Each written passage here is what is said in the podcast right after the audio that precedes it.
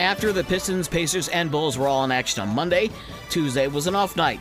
So, since the Red Wings and Blackhawks were off on Monday, they were in action last night. Starting in Detroit along Woodward Avenue, the Red Wings hosting the Pittsburgh Penguins. The Red Wings blew a 3 0 and 4 3 lead, but David Perron scored a third period hat trick to give Detroit a 7 4 win over the flightless Birds from the Steel City.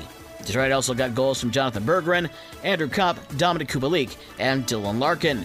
Head coach Derek Lalonde got a game misconduct in the second period after arguing an unsuccessful challenge. It's only the Wings' fourth win in their last 16 games. Across the lake in Chicago along Madison Avenue in the Windy City, Dallas got goals from four different players, including Grand Rapids native and former Grand Rapids Griffin and Red Wing Luke Glendening in a 4 1 win over the Blackhawks. The last place Hawks have lost six straight. Off the ice, the Hawks announced that captain Jonathan Toews was back on the ice for the first time in months. Toews has been sidelined since January with what's being called chronic immune response syndrome or long COVID.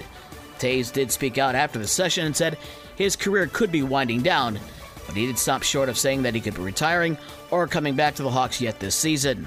NBA tonight, Milwaukee's at the Pacers at 7. At 8 o'clock, the Pistons are in Oklahoma City, and the Bulls host the LA Lakers. Baseball spring training closed on on Tuesday. The Cubs beat the White Sox 8 5 to close out their preseason prep. Opening day is Thursday for the Cubs, Sox, and the Tigers. High school sports news Buchanan senior Faith Carson has been named the 2023 Girls AP Division III Player of the Year. During the season this year for the Bucks, she averaged over 20 points a game to go along with 12.5 rebounds and 6.5 blocks. Buchanan went 23 and 2 this season and lost the quarterfinals to Hart.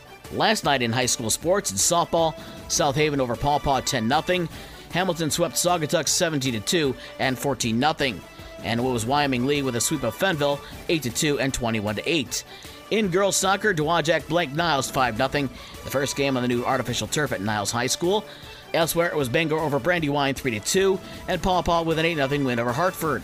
Coming up today, the baseball and softball schedules are still a little iffy because of the weather. In girls soccer today, St. Joe opens up the season at Edwardsburg. Our Lady of the Lake will be at South Haven.